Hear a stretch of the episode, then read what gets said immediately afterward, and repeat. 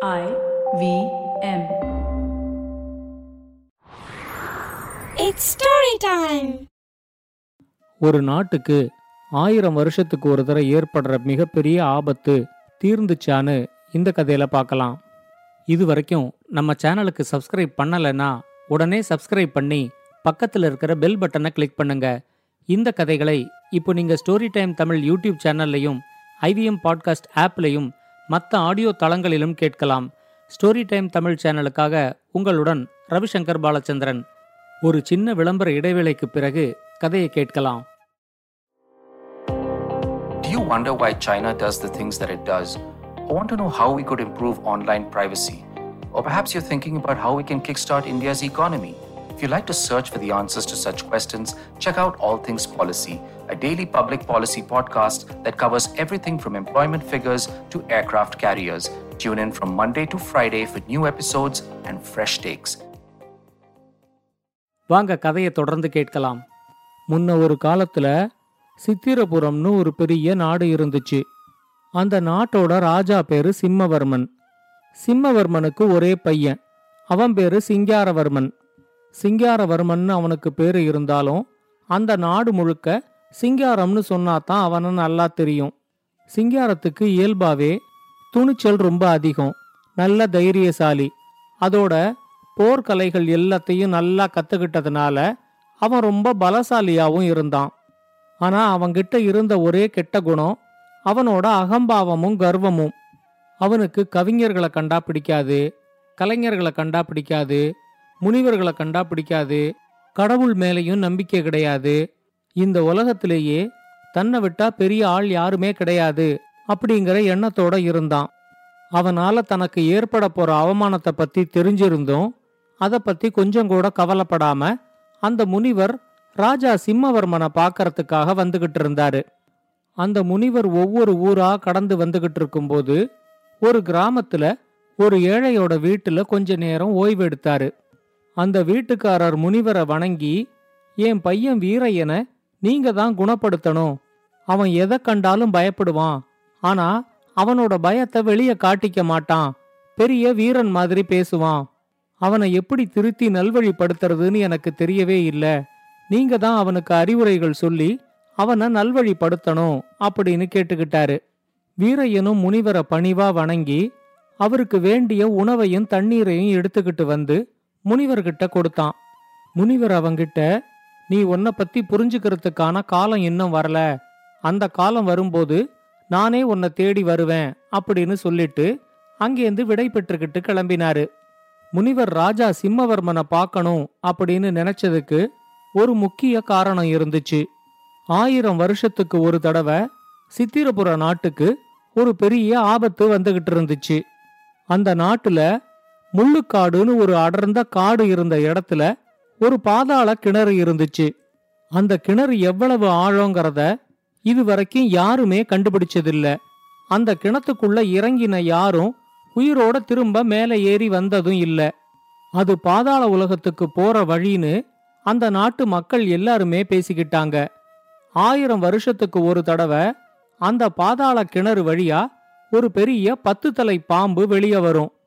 அந்த பாம்போட விஷத்திலையும் அது விடுற வெப்பமான மூச்சிலையும் சித்திரபுர நாட்டு மக்கள் கொத்து கொத்தா இறந்து விழுவாங்க. வெளியே வர்ற அந்த பாம்பு தன்னோட பயங்கரமான விஷத்தினால சித்திரபுர நாட்டுல இருக்கிற பயிர்களை எல்லாத்தையும் கருக்கி நீர்நிலைகளையும் பாழாக்கிடும். இறந்து போய் விழற எல்லா விலங்குகளோட உடலையும் மனிதர்களோட உடலையும் அந்த பாம்பு விழுங்கிடும். இவ்வளவு நாசத்தையும் செஞ்சுட்டு அந்த பாம்பு மறுபடியும் பாதாள கிணறு வழியா வேகமா பாதாள உலகத்துக்கு போகும்போது அந்த அதிர்வுல சித்திரபுர நாட்டுல இருக்கிற கட்டடங்கள் எல்லாமே இடிஞ்சு விழுந்துடும். அந்த பாம்பு ஏற்படுத்தின பாதிப்புலேருந்து வெளியில வர்றதுக்கு சித்திரபுர நாட்டுக்கு நூறு வருஷத்துக்கு மேல ஆயிடும். ஆயிரம் வருஷத்துக்கு ஒரு தடவை முற்றிலுமா அழிஞ்சு நூறு வருஷம் கஷ்டப்பட்டு நாட்டோட கட்டமைப்பை சீராக்கி அடுத்து வர்ற தொள்ளாயிரம் வருஷங்களும் அந்த நாடு சீரும் சிறப்புமா இருக்கும். ஒவ்வொரு ஆயிரம் வருஷத்துக்கு ஒரு தடவை இப்படி நடந்தாலும் அதுக்கான நிரந்தர தீர்வு என்னங்கிறத இதுவரைக்கும் எந்த ராஜாவும் யோசிச்சு பார்த்ததே இல்லை.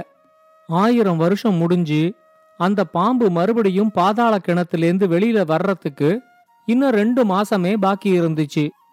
இத பத்தின எச்சரிக்கையை செஞ்சு இந்த தடவையாவது அதுக்கு ஒரு நிரந்தர தீர்வு காண முடியுமா? இந்த நாட்டு மக்களை காப்பாத்த முடியுமா? அப்படின்னு பாக்கறதுக்காகத்தான் முனிவர் இப்போ ராஜா சிம்மவர்மனை பாக்கறதுக்காக போய்கிட்டு இருந்தாரு.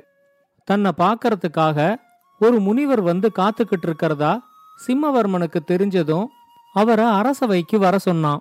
அரசவைக்கு முனிவர் வந்தப்போ ராஜாவோட சிங்காரமும் அரசவையில இருந்தான்.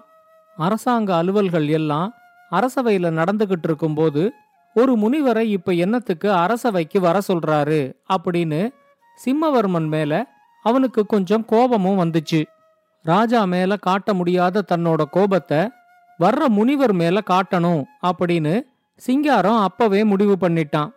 அரசவைக்கு வந்த முனிவர் சபையோட நேரத்தை வீணாக்க கூடாதுங்கிறதுனால நேரடியா விஷயத்துக்கு வந்துட்டாரு. அவரு ராஜா சிம்மவர்மன் கிட்ட இந்த நாட்டுக்கு ஒவ்வொரு ஆயிரம் வருஷமும் வர்ற பெரிய ஆபத்தை பத்தி உனக்கு தெரியுமா? அப்படின்னு கேட்டாரு. சிம்மவர்மன் அதை பத்தி நல்லா கேள்விப்பட்டிருந்தாலும் முனிவர் ஏதாவது புதிய தகவல்களை சொல்றாரான்னு பாப்போம் அப்படின்னு நினைச்சுக்கிட்டு அவன் பதில் எதுவும் சொல்லாம முனிவரை பேச விட்டான். இப்ப முனிவர் சொன்னாரு ஒவ்வொரு ஆயிரம் வருஷமும் முள்ளுக்காட்டுக்கு நடுவுல இருக்கிற பாதாள கிணத்திலேந்து பத்து தலையோட இருக்கிற ஒரு பெரிய விஷப்பாம்பு வெளியே வரும். அந்த பாம்புனால இந்த நாட்டுக்கும் நாட்டு மக்களுக்கும் ஏற்பட போற ஆபத்தை பத்தி நாம யோசிச்சு கூட பார்க்க முடியாது.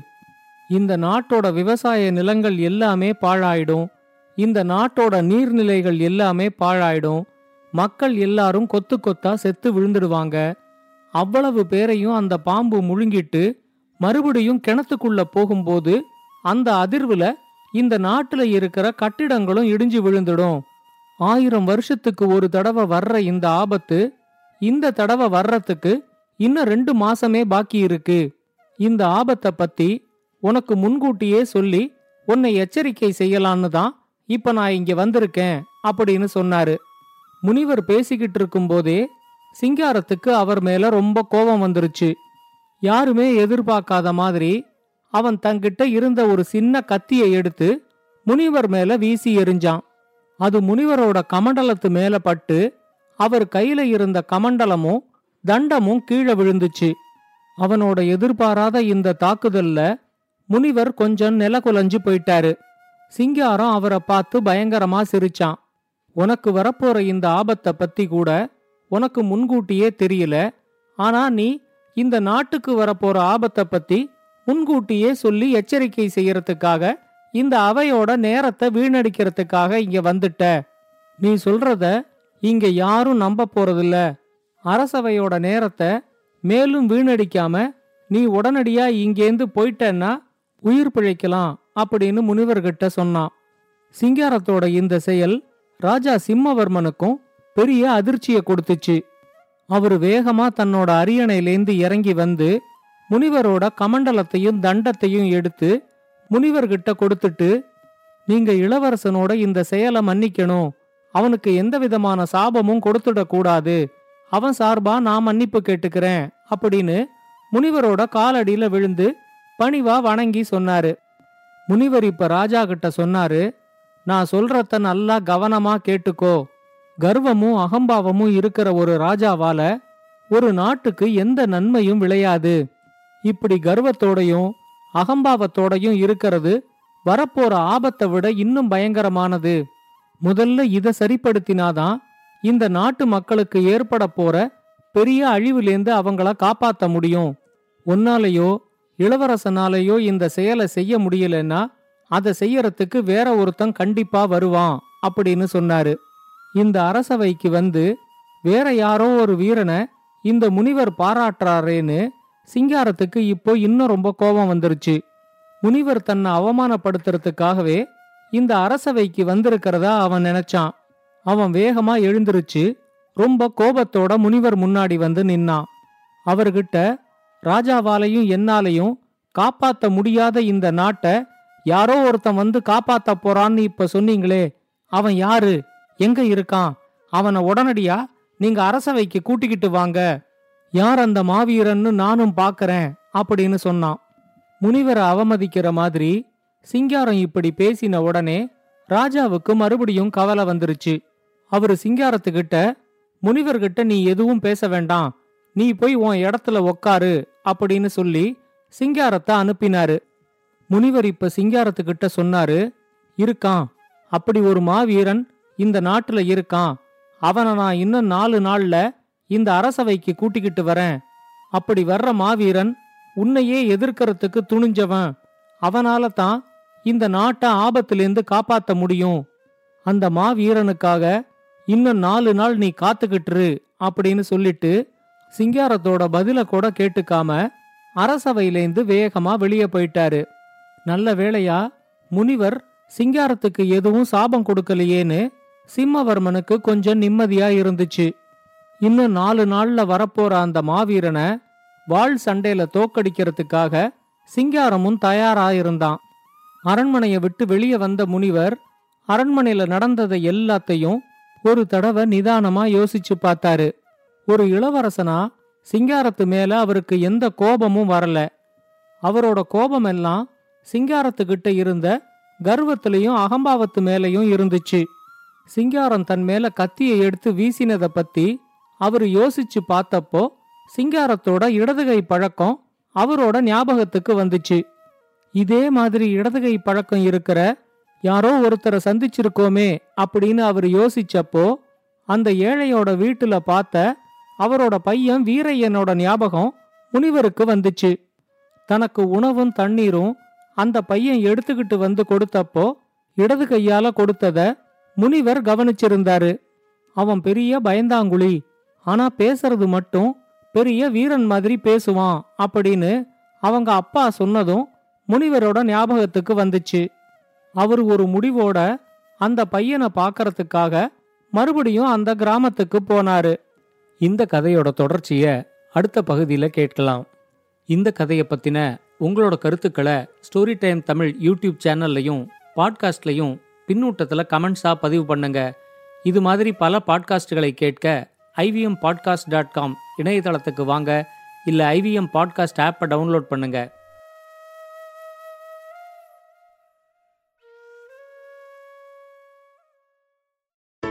Hey, it's been another great week on the IBM Podcast Network. On the first episode of Last Brand Standing, learn all about the intriguing battles between Tata Motors and Maruti Suzuki with host Anupam and Ambi, hosts of other shows on the IBM Podcast Network, Besa Vesa, and the Sponge Podcast. Great, great, great show that I think you really enjoy. We would also like to announce our collaboration with Hunts, India's most widely read literary magazine. Hunts Vani is now available in audio version on IBM Podcast. Do check it out. On Tere Mere Raste, Keshav tells us how people lived underground in Turkey's Kemakli city for generations. Varun introduces us to the world of audio advertising with Stas Tushinsky on Advertising is Dead.